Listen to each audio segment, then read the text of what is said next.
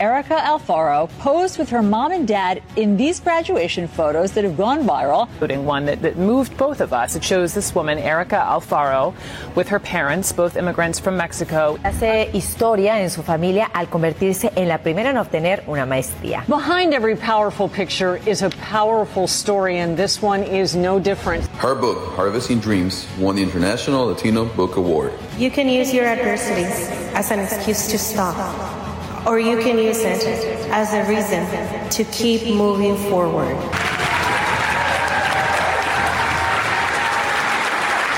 Hello, beautiful people. Welcome to another edition here on Catanation Studios. And we are going to do something great here as we share about a book called Harvesting Dreams, as well as share the story of someone that's already making headlines outside of San Diego, but even all over the world. And this is just an incredible story that I cannot wait for all of you to hear. So without further ado, let me introduce to you Erica Alfaro. Pretty much, we're just gonna talk about your book, some of like the accomplishments that you've done, and then kind of share about it. Uh, I'm not sure how much you know about me. In 2019, my graduation picture went viral. It made headlines around the world, and that gave me the opportunity to become a keynote speaker. And when I used to share my story with students, they will always ask me, Do you have a book? And I remember that one of my goals was to write a book. I, I set that goal 10 years before. And in 2022, it became a reality. It is truly an incredible story seeing where you have gone to. And I'm very intrigued as to like how did it feel that because I'm reading right here on your website right now, and you mentioned about dealing with domestic abuse, a toxic marriage, and I just want to know how that, how it all felt, and how it did it contribute to where you're at today. I come from a culture where it it was very common to see domestic violence in the family, uh, from my grandpa, from my uncles not from my father, but it was very common for women to say it's okay, uh, that person is your son's father, and you have to stay regardless. I it was a hard decision, but I wanted to be the first one in the family.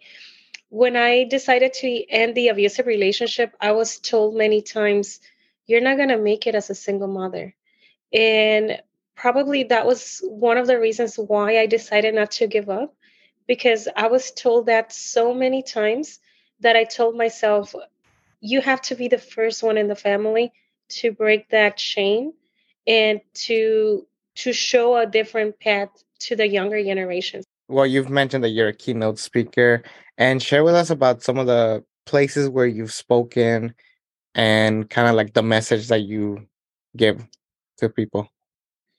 As of today, I have given over 200 speeches. I have spoke as far as Atlanta, Georgia. I've been in Washington. Uh, for the month of May, I'll be traveling to Wisconsin. I'll be going to Miami. Uh, I speak at colleges, universities, and conferences. And my main message is that you can use your adversities as an excuse to stop, or you can use it as a reason to keep moving forward yeah it's a very tough thing to see like in the latino community to kind of yeah. like be out there and but uh, times are changing definitely for the better for us and we are giving more opportunities to be out there speaking writing our story being in movies sharing books so um how have you seen like that transition now as opposed to when you were a child? I i feel that nowadays you can see more latino role models when I was younger, I grew up in a community where you didn't see them. Uh, it was hard for you to see yourself in a higher position in a leader leadership role. And now for example like you alex you are doing this podcast and sharing stories. Uh, you're representing the latino community in a way that something that you have never saw before. And maybe you're the first one in the family and maybe it might be difficult. Uh, that is the same way for me uh, being the first Latina keynote speaker in my family and maybe in my community, it's not easy because you don't have someone to guide you. But what I notice is that us Latinos we're more willing to support each other.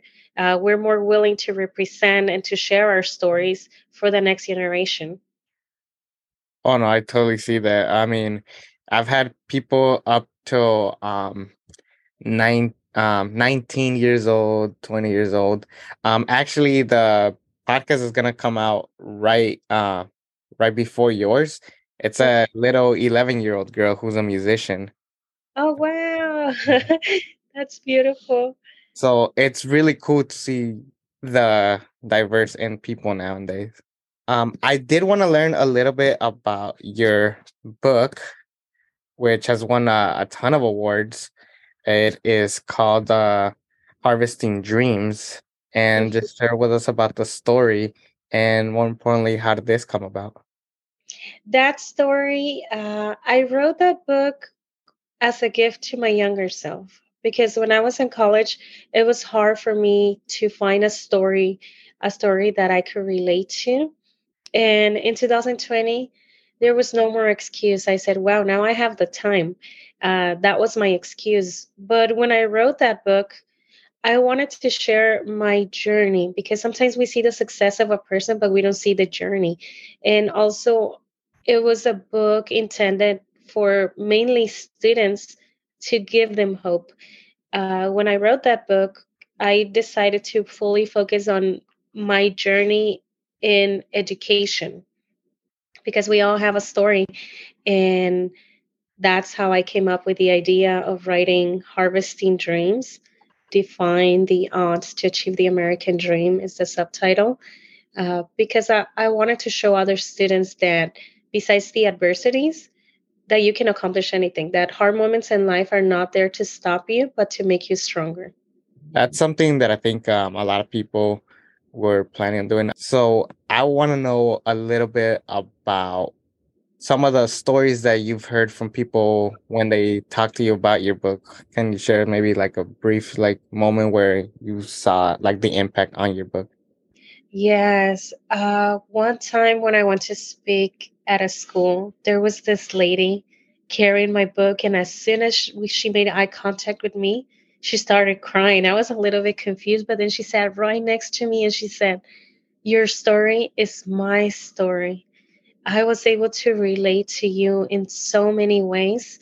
And we both cried. I hugged her and I and she told me, I wish I had this book before. I wish I had this book and that that is one of the examples of the reactions that i get from other women other students uh, what it's beautiful is that when i go and speak to to colleges and universities usually colleges purchase my books for their students and when i get there by then they already know who i am.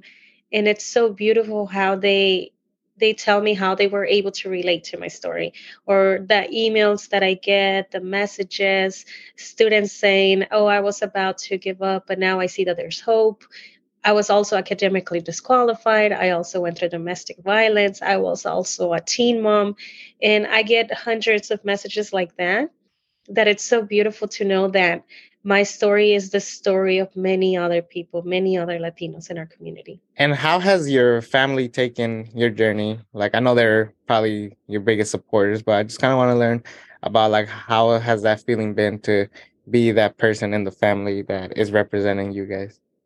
It's interesting because at first, when the first uh, news came out, uh, it was a local channel uh, just in North County and all my family was very excited. They were like, "Oh my gosh, you're famous!"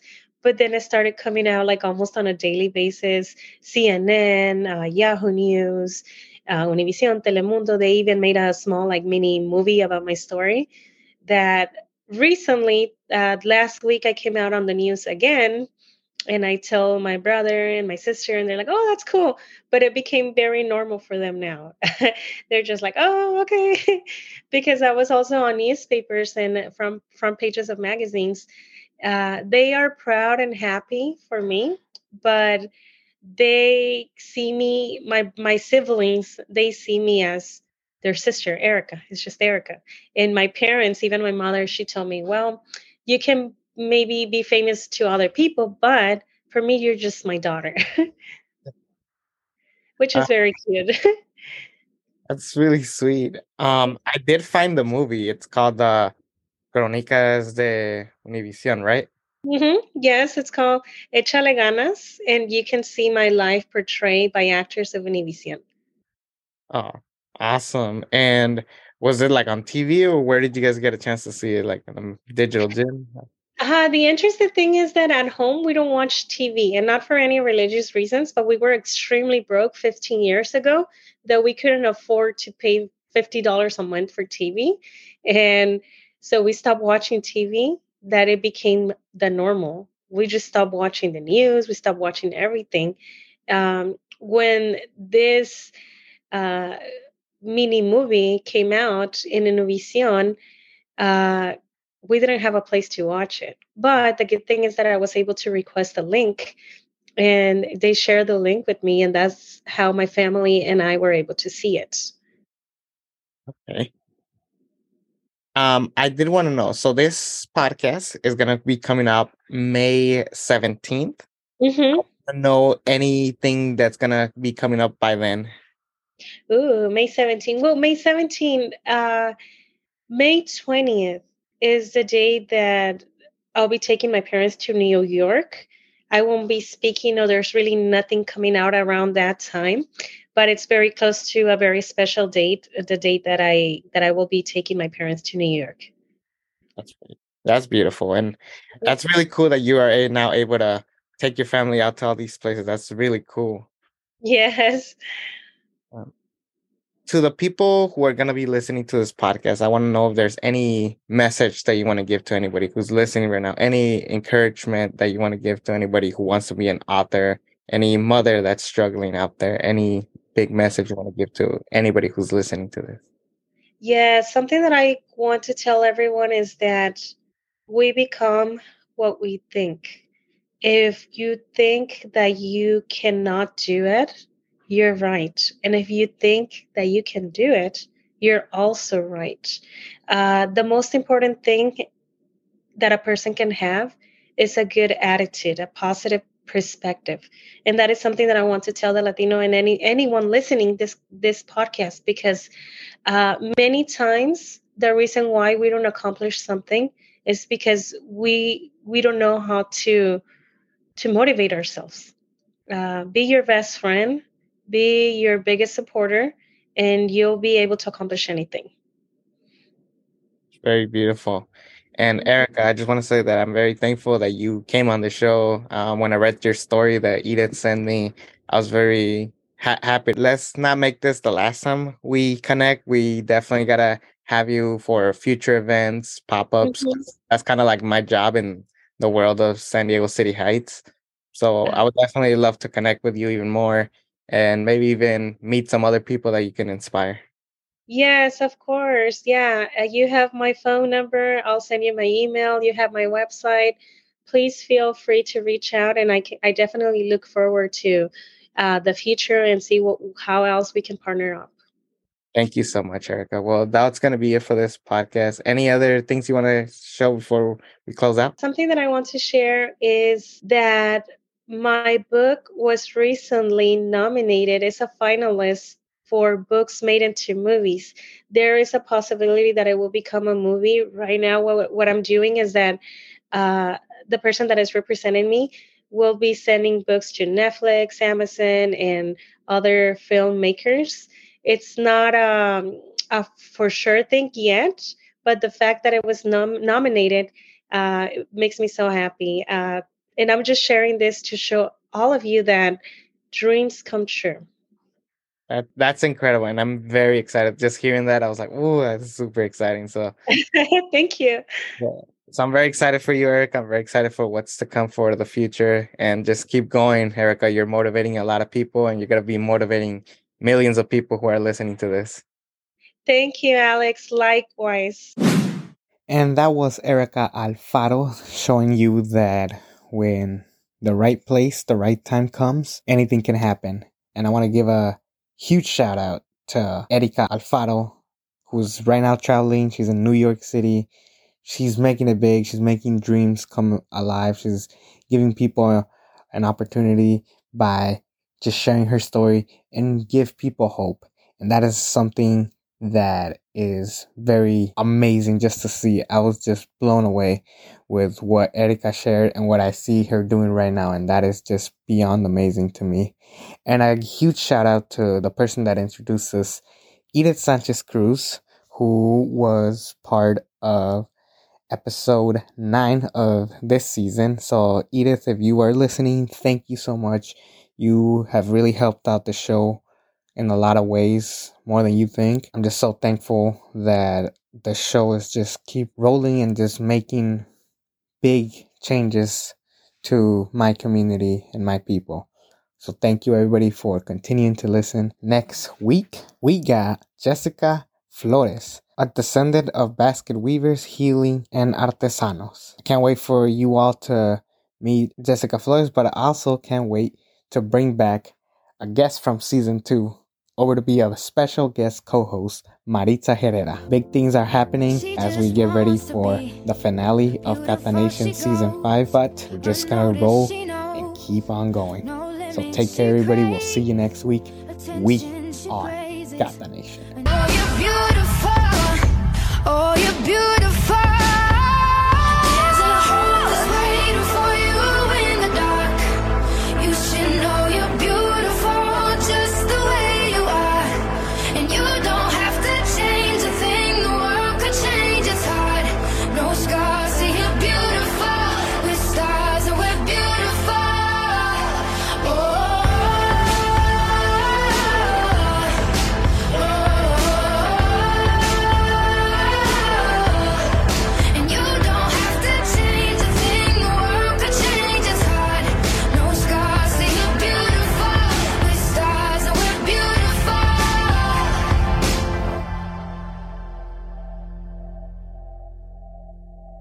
Like what you heard, keep listening to awesome podcasts here on Catanation Studios at wearecatanation.buzzsprout.com, as well as Spotify and Google Podcasts. And to keep up with me on Instagram, go to at wearecatanation, Catanation Studios for more.